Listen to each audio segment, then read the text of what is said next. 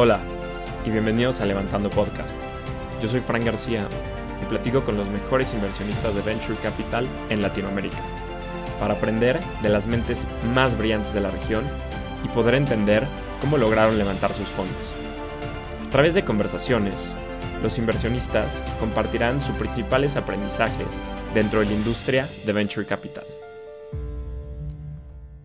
En el episodio de hoy, Ana Raptis, founder y managing partner de Amplifica Capital, nos cuenta sobre el nacimiento del fondo a partir de la oportunidad de invertir en mujeres, el camino tradicional de un VC, los sesgos que tiene un inversionista. Además, nos platica que tienes que hablar con alrededor de mil LPs para levantar un fondo. Una de las formas en la que los fondos de Venture Capital apoyan a las startups de su portafolio es a través de alianzas. Y una de las alianzas que me ha funcionado de maravilla es con Amazon Web Services.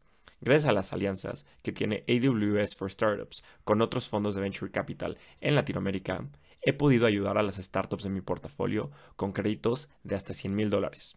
Si eres un VC y no tienes este beneficio, te estás perdiendo de mucho. Hola Ana, estoy muy emocionado por platicar contigo. Bienvenida a Levantando Podcast.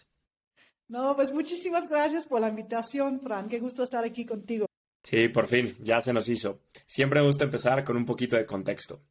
Estudias economía en Australia, trabajas en, el sector de energía por varios años entre Australia, México, ángel inversionista, LP en varios fondos, para después lanzar Amplifica Capital. ¿Cómo nace este fondo de Venture Capital? Pues la verdad es que, wow, esa es una larga historia. Es que yo, pues en mi vida siempre he sido inversionista, realmente porque es parte de la cultura australiana, es que, ah, pues, invertir y realmente, ah, regresando en México en 2012, yo estaba viviendo en Dubai y regresamos uh, porque había una oportunidad de trabajo para mi esposo. Y lo que me impactó mucho fue cuando yo dije a gente, oye, yo voy a regresar a México, que la gente dijera, Ana, tú eres australiana con dos niñas chiquitas, ¿por qué regresas a México, un país con tantos retos, no? La contaminación, la corrupción, la inseguridad. Y yo dije en ese momento, oye, qué triste que esas sean las primeras cosas que vienen a la mente de la gente cuando piensa en México. Quiero tratar de cambiar esta narrativa y ser parte de la solución y no del problema. Entonces, esto es lo que me impulsó primero meterme a temas de inversión en el mundo de, capital emprendedor, primero como pues invirtiendo en otros fondos y también como inversionista ángel, porque yo quería ah, invertir en emprendimientos, uh, emprendedores, emprendedoras que estaban resolviendo o buscando resolver retos muy importantes que, que vimos en, en México. Y como mencionaste que yo pasé como tiempo trabajando en el sector de, energía, en otras industrias. Sentí que yo podía ah, aportar algo de valor para apoyar estos ah, emprendedores y emprendedoras. Entonces, eso es como yo empecé en el mundo de, de VC. Y después, cuando estaba ya invirtiendo, unas personas me dijeron, oye, Ana, se ve que te gusta esto, ¿por qué no lanzas un fondo tú? Pero mi, yo me veo como, me siento como alguien que me gusta resolver problemas, ¿no? Entonces, no, nada más, no, no me, no sentí como un tipo de ambición de ser un fund manager, ¿no? Yo quiero ver problemas y buscar cómo los resuelvo, ¿no? Entonces, pues yo, yo fui como pensando, ¿qué es lo que podría hacer? Eh, siento que una amiga me dio un regalo porque ella me invitó a una conferencia en Boston en 2018 al Angel Capital Association y es una conferencia de inversionistas ángeles de, de, los Estados Unidos principalmente, pero también de otras partes del mundo. Y allá conocí muchas mujeres lanzando sus propios fondos, lo cual la verdad que no lo había visto en México, no había visto mujeres empezando fondos. Ok, ya está empezando, estamos viendo mucho más, lo cual me da muchísimo gusto. Y, pero además estaban hablando de los retos que enfrenten las mujeres como misionistas y las consecuencias de la falta de participación de la mujer. Ah, Y cuando pensamos en el mundo de tech y esto que, que está financiado por VC, vemos todas estas empresas que han recibido capital y que están cambiando nuestras, nuestras vidas y el futuro, y que hay muy poca participación de la mujer y en este espacio. ¿Y qué es lo que esto implica? Implica que las necesidades de las mujeres están menos atendidas y la voz y la visión de la mujer, sus necesidades no está incorporado muchas veces en, la tecnología. Entonces, tenemos un mundo sesgado y el futuro va a ser sesgado si no participan más mujeres. Entonces, cuando yo escuché esto, que realmente para mí no fue algo que yo siempre había pensado en esas cosas, pero cuando escuché esto, vi un, pues, un reto real de, oye, la falta de participación de mujeres y las consecuencias de esto. Y además de toda la data que demuestra que los equipos con mujeres líderes rinden mejores resultados, dije, ok, y hay este problema, hay muchas mujeres metiéndose en, fondos, levantando fondos con este enfoque de género en los Estados Unidos. No había visto en este momento ninguno en México y tampoco en América Latina. Y eso es cuando yo dije, ok, ese es un reto yo quiero tratar de resolver esto. Y eso es cuando yo empecé a investigar y ver cómo yo podría crear algo que hoy en día es Amplifica. Wow, qué interesante. Y me quiero meter un poquito en el tema de ¿Cómo empezaste en este mundo? ¿Cómo entraste en 2012-2013? Si hoy apenas se le está dando visibilidad a esta industria eh, a través de diferentes contenidos, o ya la gente ya sabe qué es Bitso, ya sabe qué es Kavak, especialmente en México y en el resto de Latinoamérica, ya ubican la palabra, ah, ya saben qué es un unicornio, ya saben eh, qué son todas estas empresas de tecnología. Pero en 2012-2013, que fue hace 10 años, ¿cómo tú lograste meterte a esta industria e invertir eh, tanto en fondos como en startups? Pues realmente porque yo tenía este como propósito que yo quería ver, oye, ¿cómo podemos tener un mejor futuro en México? Y yo vi como el, pues veo que el rol que el sector privado juega en esto. Entonces, uh, yo, okay, yo quiero ayudar a estos emprendedores tratando de resolver retos importantes que tenemos. Entonces, eso es lo que me atraía y a través, entonces, sabiendo que quería participar y contribuir en esto, dije, ok, ¿cuáles son los fondos que están invirtiendo en este espacio?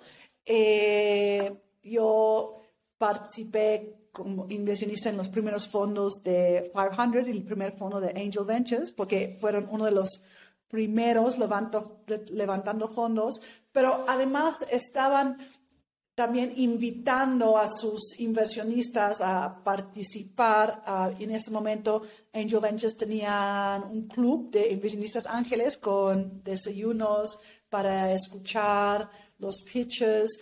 Um, en 500, uh, ellos me presentaron a las empresas del batch. Entonces, esto me dio como, pues, yo podría aprender sobre marcha, ¿no? Ir afinando mi tesis de inversión hablando con emprendedores y, de qué, qué estaban buscando hacer. Empiezas invirtiendo tu capital propio y hoy desde Amplifica ya es capital de terceros. ¿Cómo cambia tu mentalidad al momento de invertir tu propio capital a cuando inviertes capital de tercero, digamos, esta responsabilidad fiduciaria? Sí, sí, ha sido un cambio o un camino uh, en donde yo he ido aprendiendo y he tenido como mucho apoyo de otros fondos que han compartido sus prácticas y cómo lo hacen. Y también soy parte de diferentes grupos de uh, emerging managers uh, donde compartimos mejores prácticas y, y procesos y todo. Entonces, pero Sí, cuando uno está invirtiendo como fund manager es, muy diferente, tiene que ser mucho más disciplinado, fundamentado, documentado. Ah, y yo soy uh, Chartered Financial Analyst, soy una persona como muy analítica y también me gusta, aunque, aunque antes estaba invirtiendo como inversionista ángel, que, me gustaría tener un tesis de inversión ah, bien claro, enfocarme en cosas donde yo podía aportar valor. Entonces, hay cosas que son similares, pero cosas que son como muy diferentes. Es mucho, yo diría que en unas maneras es, es más uh, mucho más divertido y más fácil ser un inversionista ángel, porque tú puedes poner cheques y, y, pues no pasa nada, no tienes que rendir cuentas, ¿no? Pero cuando estás ya trabajando como un fund manager y quieres crecer, como nosotros queremos crecer, uh, amplifica, ahora tenemos el fondo 1, pero queremos que haya un, fondo 2, 3 y 4, tenemos que demostrar excelentes, uh, excelentes resultados, tenemos que demostrar disciplina y procesos. Entonces, es, es, es, otro reto, ¿no? Claro, totalmente. Y sí, lo, he platicado con varios invitados aquí al podcast que me empezaron igual que tú, como ángeles, y hoy ya tienen fondos. Y sí, cambia totalmente, porque piensas ya como un portafolio como tal y no pues estos tickets chiquitos y dices, ah, pues es más fácil, sí, pero aquí ya tienes que hacer ciertamente mucho más rigurosa. Y justo tocaste ahorita el tema de CFA. ¿Qué, ¿Qué, tanto te ha ayudado este CFA dentro del mundo de venture capital, ya sea al momento de hacer diligence para las startups, no sea tal vez en, el levantamiento de capital, como ese, digamos, signaling que, ah, mira, soy CFA, eh, pues te ayuda a levantar capital. O sea, ¿qué beneficios eh, tangibles has visto en tu carrera como de VC gracias a este CFA? No, muy buena pregunta, porque siento que a lo mejor no tengo el perfil tradicional de un VC. es que es difícil decir cuál es el perfil tradicional de un VC, ¿no? Sobre todo en América Latina, donde todos venimos de diferentes contextos, pero lo que muchos les gusta ver o se puede ver como más tradicional es o saliendo de una empresa grande de tech, como algo como Google o Apple o Amazon o algo, o saliendo de otro fondo de inversión, uh, o MBA y que hayas trabajado en McKinsey o algo así. Entonces, yo no soy ninguno de esos tres. pero sí tengo mucha experiencia ah, muy relevante y siento que tener el CFA es tal cual como tú dices, es parte de signaling. Es que, es que ayuda a demostrar que tengo las habilidades, a lo mejor para hacer el CFA necesitas como, pues, entender y poder ser muy analítico en todo el contenido que tienes que revisar y pasar, pero también para pasar los tres exámenes tienes que estar muy disciplinada, determinada, persistente, aplicado. Entonces, es parte del signaling y parte es de, oye, por haber hecho estos exámenes y, poder, y podido analizar todo el contenido y pasado, demuestra ciertas habilidades también. Entonces, siento como esta combinación ah, ayuda. y hay materiales que a mí me gustó mucho en el curso que ya hice hace varios años, pero por ejemplo, Behavior Economics, ¿no? Esto te ayuda a entender muy bien los sesgos que uno puede tener cuando estás haciendo el análisis y tratar de ser consciente de estos sesgos eh, eh, y no, y, cuando estás consciente de los sesgos que uno podría tener, es tomar cuidado de no tenerlos. Entonces, algo del material es, es muy relevante, toda la parte de ética también. Um, hay cosas básicas en, en, la parte analítica que son útiles. Claro que mucho del material no es nada útil en, en VC. Um, pero siento que esto sí um, ayuda. Y también para unas personas um, donde me han preguntado, oye, tú realmente puedes tomar, asumir este rol de fiduciario, demuéstrame lo que hayas hecho antes y todo pues todo, eh, toda ayuda, ¿no? Sí, y al igual que tú, yo también estudié economía y a mí me tocó ver en la carrera este tema de behavioral economics, que es un tema que me encanta, todo esto que dices de los bias, sí, el confirmation bias, survivorship bias y todas estas cosas que pues al final estamos sesgados y hay que saber que existen estos sesgos que, que pues, hay que tratar de eliminarlos lo más posible para tomar las mejores decisiones. Y ahora, pasando al tema de, levantamiento de capital, o sea, es el primer fondo amplifica, eh, estaban buscando 10, millones de dólares. ¿Cuáles fueron los mayores retos que te enfrentaste a levantar capital? Siento que los mejores, los retos más fuertes fueron como empezar, ¿no? Es que aunque existen muchos fondos similares en otras partes del mundo, eso ha sido como el primer ah, fondo con enfoque de género, o un primer fondo de VC con enfoque de género, porque hay otros de deuda y otras cosas, pero entonces muchos, muchas personas tienen, como una duda que realmente debe de existir un fondo como eso. Entonces yo pensé que lo más difícil fue uh, empezar, uh, fue como trabajo constante, pero me da mucho gusto que ya estamos en estos días por anunciar el cierre y, logramos levantar 11 millones de dólares y nuestra meta fue 10. Entonces estoy súper, súper contenta, pero no puedo, tú sabes, no puedo decir que, que haya sido fácil, ha sido un reto muy grande que ha requerido como mucha persistencia, disciplina, determinación, sí. Sí, nunca he escuchado a nadie que diga que levantar un fondo es fácil y tampoco siendo startup nunca es fácil levantar capital.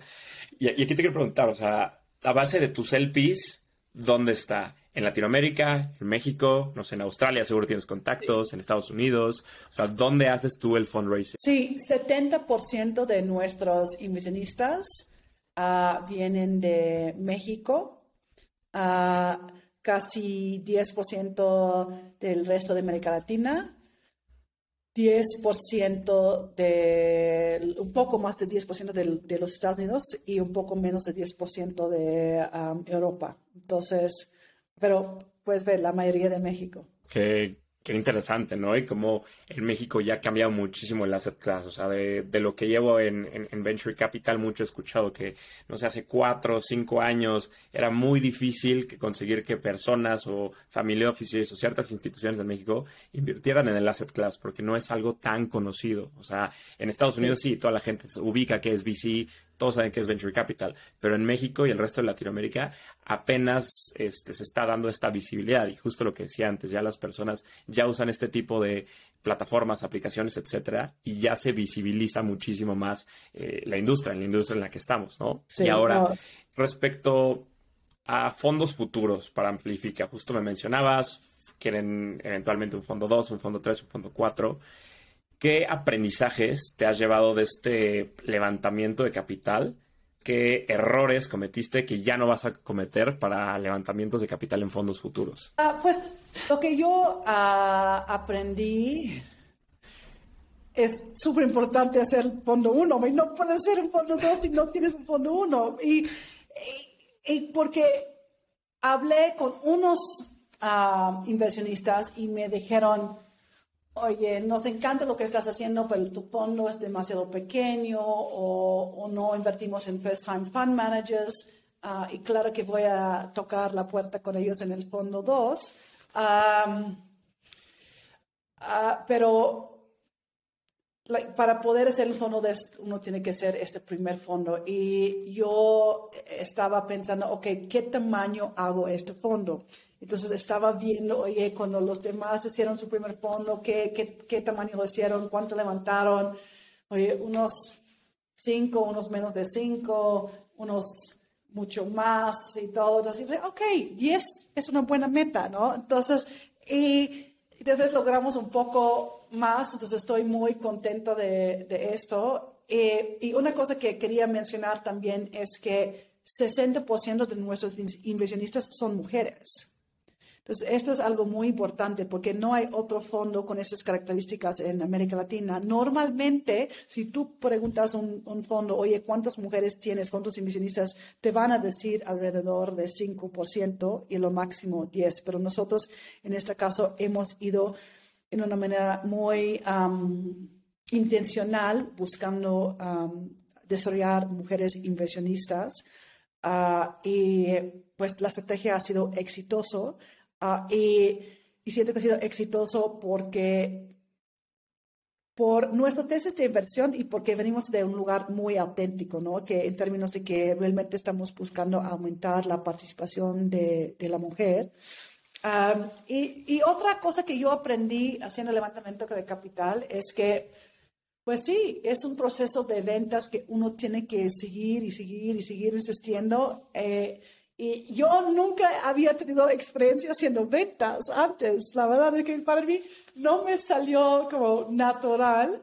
Ah, y fui aprendiendo sobre la marcha. Siento que la mejor manera de aprender es por la experiencia propia, ¿no? Haciendo cosas bien, haciendo cosas mal. Ah, y, no, eh, una cosa que yo aprendí es que fui a muchos eventos y todo, y unos eventos, pues nadie quería hablar conmigo, ¿no? Porque eran eventos para fondos más grandes y cuando piensan en, fondos, están, no ven fondos menos de, de 100 millones de dólares. Entonces siento que una cosa que aprendí es muy importante entender la audiencia y tratar de buscar gente que realmente tiene un interés en lo que estás haciendo, que no es siempre evidente, ¿no? Es que uno tiene que tener esas conversaciones. Y también aprendí, uh, es un poco cuando uno está buscando un trabajo, ¿no? No sé si tú has buscado un trabajo a través de un headhunter, pues realmente no funciona muy bien. Es mucho mejor ir a la persona porque hay personas aquí en México que la gente me dijo, oye, debes de hablar con esas personas porque ellos van a tener interés y no tenían nada de interés. Y otros que me dijeron, oye, no debes de hablar con esa gente porque no, les va, no van a tener nada de interés. Y estaban súper interesados en invertir. Entonces es muy importante tener las conversaciones, ir uno por uno y no dejar que otras personas te decirte que no van a estar interesados. Es, es mucho talache, ¿no? Claro, y totalmente de acuerdo con esto de hablar con la persona interesada, porque al final del día, pues, él es el decision maker, ¿no? Y así me ha pasado con varias startups del portafolio, ¿no? Que es cuando son procesos de venta B2B, ellos quieren hablar a, las otras empresas con el decision maker, con la persona que está hasta arriba y evitar todos estos intermediarios. Y así es un poquito también el proceso de fundraising. Y me encanta la manera en que lo pones de que es un proceso de venta. ¿Qué habilidades crees que son necesarias? Tanto soft skills como hard skills para este proceso de, fundraising, ya seas un VC o un startup. Sí, y yo, yo te digo que, pienso que sean las habilidades y no digo que yo tengo todas esas habilidades, porque sigo aprendiendo, pero una cosa que es muy importante tener es un nivel adecuado de inteligencia emocional para saber cuándo seguirle y cuándo parar ¿no? Porque, y esto es súper delicado porque uno quiere ser persistente y, y, dando seguimiento, pero tampoco quieres estar tratando de venderle a alguien si, que, no les interesa, no les sirve, ¿no? Entonces es algo como ah, súper delicado. Ser resiliente, eso es muy importante porque uh, uno no debe tomar esas cosas personales. A mí, claro que es mi primer fondo y lo tomo muy personal, pero no, si uno va a estar viviendo diario en esto, recibes muchísimos nos. Ah, y uno tiene que seguir con el mismo nivel de convicción, pasión, energía. Entonces uno tiene que aprender a asimilar los rechazos y seguir adelante, ¿no? Ah, en nuestro caso, uh, cuando yo hablaba con gente de, oye, ¿cuántos contactos necesito o cuántos leads calificados necesito para poder levantar 10 millones de dólares? Me dijeron que para un primer fondo necesitaba mil. Entonces, es que pasé mucho tiempo sufriendo. Decía, oye, yo no tengo tantos contactos. y cuando estamos hablando de contactos, estamos hablando de contactos calificados. Entonces, gente que podrían tener los recursos y nivel de interés de querer invertir en esto. Entonces, cada semana con el equipo fue un reto. Oye, ¿cómo podemos identificar más personas que podrían estar interesados? Pero tuvimos esta meta del como día uno, cada semana agregar gente a nuestro del pipeline de inversionistas ah, potenciales y no fue nada fácil, porque uno piensa quiénes son sus contactos, luego tienes 100 contactos, 200, 300 para llegar a 1000 y no, no logramos llegar al 1000, llegamos como a, a, pienso que llegamos como a 700 contactos. ¿Y de esos 700, cuántos acabaron siendo el PIS? Entonces tenemos casi 100 inversionistas en el fondo. Ya que casi en el límite de, de, de los 99 el PIS. Exactamente, exactamente. Sí. Qué interesante, sí, también dicen para las startups, para levantar exitosamente una ronda, también había escuchado también como rule of thumb que necesitas hablar con 100 VCs para levantar tu, ronda. Entonces, sí es un, proceso bastante, bastante complicado. Seguro que no es lo mismo para todos. Unos que tienen sus, sus leads mucho mejor calificados y pueden ir con, con 10 amigos y, ya levantan, no sé, 10 millones de dólares, pero no es mi caso. Sí, no, claro. Y, y tú como fund manager, o sea, en este primer fondo, y también que fuiste LP, tanto de 500 como Angel Ventures, ¿Qué prácticas agarraste de esos fondos? Tú siendo el PIPS, recibes estos reportes trimestrales, ves eh, los resultados que ellos tienen. Entonces, ¿qué prácticas tú adaptaste de ellos para Amplifica? Ah, pues lo que realmente el equipo de Angel Ventures y el equipo de 500 han sido como súper aliados y me han apoyado muchísimo. Eh, ah, entonces, yo hablo con el equipo de, Angel Ventures y compartimos algo de Dealflow mismo con 500 y en términos de, procesos y todo, pues no puedo decir algo en particular que hemos dicho, oye, pues me gusta tu proceso, todo lo voy a tomar, pero lo que hemos tenido es como en discusiones, conversaciones, oye, ¿cómo hacen ustedes esto? ¿Cómo lo van?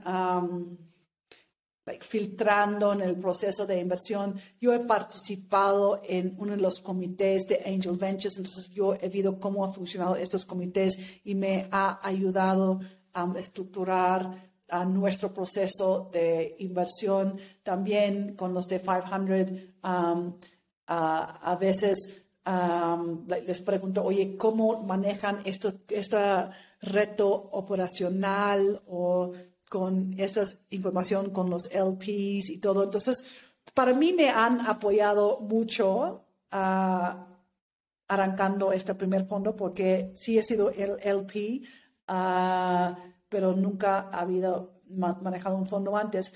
Y también soy inversionista en uh, otro fondo en los Estados Unidos que se llama Portfolio. Y Portfolio está enfocado en la mujer también. Y ellos empezaron con fondos muy pequeños y su forma de empezar a ir creciendo me, me inspiró mucho diciendo, ok, uno puede empezar así y ir desarrollando e involucrando los inversionistas, porque nosotros también hemos hecho como webinars con los inversionistas, hablando de las empresas del portafolio, dejando los inversionistas meterse en diferentes aspectos del fondo. Eso es algo que aprendí mucho de, de, portfolio. Entonces, sí, trato de usar mi experiencia como LP para poder hacer las cosas mejor en mi fondo. Claro, y este es un juego de relaciones y de apoyarse, que es, pues, ¿cómo tienes, no sé, eh, deal flow? Ah, pues el deal flow viene de otros fondos referidos, de los founders, o vas a Demo Days y ahí los ves, entonces todo es relaciones y, y pues es un juego de, no es a zero-sum game, sí, de suma cero. Eso es lo que me encanta, porque también cuando estamos haciendo due diligence, ah, podemos hablar con otros fondos, no nada más en México, en otras partes del mundo, para ver si han invertido en algo similar o también para pedir references y todo. Entonces, realmente me encanta esto del ecosistema que, que podemos compartir y realmente lo que nosotros queremos es que todos los fondos sean súper exitosos, porque cuando los fondos son exitosos, no importa si es el tuyo o lo de tu amigo o lo de un conocido o conocida, es que esta, con las buenas experiencias de los inversionistas, esta trae más capital. Entonces, yo, yo quiero que todos los fondos em, vayan súper bien para atraer más capital a VC. Totalmente de acuerdo, porque no es un juego de, ah, lo que yo pierdo tú lo ganas. No, todos podemos ganar. Y, eso es algo que me encanta, es justo lo que mencionas. Y ahora metiéndonos ya en el tema de género. Ustedes tienen este gender lens investing, o sea, te, enfocas mucho en el género, el tema de 60% de, de, la base del PIS son mujeres de Amplifica, invierten en equipos que haya mujeres fundadoras, que es una parte muy importante de ustedes. ¿Cuáles son los principales problemas, retos que ves dentro del tema de género en el ecosistema? Pues siento que no es nada más algo en México, pero en el mundo general hay mucho sesgo uh, social, cultural, histórico contra la mujer. Y la verdad es que es mejor reconocerlo, porque si lo reconocemos podemos buscar maneras de, de mejorarlo. Uh, y el hecho de que es más difícil para mujeres levantar capital significa que hay menos participación de, la mujer porque saben que es súper, súper difícil ser exitoso. Pero eso lo que, lo que queda es que las mujeres que participan son normalmente como self-selecting, ¿no? Son guerreras, ¿no?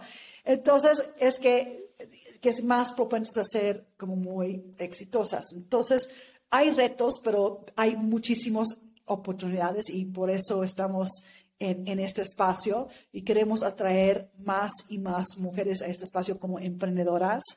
Ah, y queremos atraer más y más mujeres como inversionistas y más y más participantes. Queremos ver más fondos donde haya ah, mujeres socias, mujeres al nivel de toma de decisión en los fondos. Totalmente, y, es algo que como ecosistemas, pues ahí vamos poco a poco. Ana, antes de llegar a la parte final, quiero tocar contigo el tema de, del mercado. O sea, llevas en el ecosistema eh, alrededor de 10 años invirtiendo en fondos, en startups. Eh, te tocó eh, todo este tema 2020, 2021, este hype, evaluaciones altísimas, rondas cerrándose en días, en semanas, y hoy 2023 ya el mundo es otro. cambió totalmente. ¿Qué es lo que tú ves eh, en los mercados para los próximos años? ¿Ha cambiado la estrategia de al, momento de invertir en startups, no sé, del último año eh, a este año? ¿Ha cambiado tu manera de ver eh, los modelos de negocio? ¿Qué ha cambiado y cómo has visto este cambio en todo el ecosistema en los últimos 10 años? Ok, entonces primero, empezando con los últimos 10 años, es que tenemos un ecosistema mucho más vibrante ahora, mucho más participación, me da mucho gusto verlo y, por lo que viene. Y en términos de las valuaciones y todo esto y cómo ha cambiado mi forma de invertir, la verdad es que yo, ok, la situación en que estamos actualmente es bastante retador para levantar capital y todo pero sabemos que en los ciclos económicos siempre hay um, booms and busts, ¿no? En términos de que hay, se va a ir demasiado alto y va a estar demasiado bajo. Ahora estamos en la situación que estamos demasiado bajo y va a reajustar. Pero en mi forma personal de invertir, me siento más cómoda como está ahora que como era en 2021, porque yo como inversionista me gusta ser disciplinado, me gusta conocer el equipo en lo cual queremos invertir, me gusta hacerlo con calma, no me gusta estar uh, bajo mucha presión, oye, vamos a la ronda mañana, si no, no le firmes, pues ya te gastas. Es que siento que para, para que podamos tener éxitos y podemos realmente invertir con valor y todo, hay un proceso. Y si ya, si ya, pues tiramos todos esos procesos a la basura y decir que tenemos que invertir por FOMO, pues realmente no es replicable. Esto, no, ya no hay procesos y invertimos nada más porque me cae bien esta persona o que llegaran con una camisa roja y, o, o que, que mi amiga o mi amigo invirtió y me dijeron que está bien esta empresa pues esto realmente, como digo, no es replicable, no es un proceso y no, no, ¿cómo podemos garantizar que en el futuro vamos a tener buenos resultados si invertimos así? Entonces, Sí, como yo, me, yo digo que yo, yo sí tomo mi tiempo en, en, en tomar las decisiones de inversión. No soy la, más rápida ni la más lenta, pero para poder ver si yo puedo aportar valor a, la empresa en la cual estoy invirtiendo, lo tengo que, conocer. Entonces, siento que hay, ha habido unos buenos cambios. También hay mucho dolor en el mercado. hay mucha gente seguro que están confundidos porque los que le dieron el capital les dijeron que tenían que crecer y gastar mucho para crecer y ahora están diciendo que queremos que las empresas sean con buenos unit economics, entonces unos que van a sufrir mucho, pero espero que salimos con un ecosistema mucho más robusto y más ah, resiliente. Claro, pasó de este growth at all cost, ya eh, enfócate en unit economics, eh, sé rentable, etcétera, etcétera. Y sí, yo creo que eh, los siguientes años van a ser muy buenos para vintage years. Van a haber buenas compañías que se enfoquen en esto, que no, que sean mucho más conscientes del tema del capital que levanten y tratar de optimizar lo más posible los recursos. Ana, llegamos a la parte final de la entrevista. Te voy a hacer unas últimas preguntas donde te pido que la respuesta sea lo más breve posible. ¿Preparada? ¿Cuáles son las tendencias que más te emocionan? Las tendencias de salud personalizado. ¿Qué harías para fomentar las inversiones en los fondos de Venture Capital en la TAM? Tenemos que hablar más de las historias de éxito y, y por qué agrega valor a un portafolio. Me encanta. ¿Generalista o especialista? Generalista. ¿Qué consejo le darías a una first time fund manager? Ser súper resiliente y persistente. Y por último, ¿cómo ves Amplifica dentro de cinco años? Ah, pues lo veo con un equipo más grande, con un fondo mucho más grande y con alcance mucho más grande también. Mil gracias por la plática, disfruté muchísimo platicar contigo, muchas felicidades por todo lo que has construido estos últimos años y muchas felicidades por este último cierre de, Amplifica de 11 millones de dólares y muchas, muchas este, gracias por, por el tiempo. No, muchas gracias a ti, Fran, por la invitación. Este fue un episodio más de Levantando Podcast. Si te gustó, no dudes en recomendarlo. Para más contenido, nos puedes seguir en Instagram, Twitter y LinkedIn como Levantando Podcast.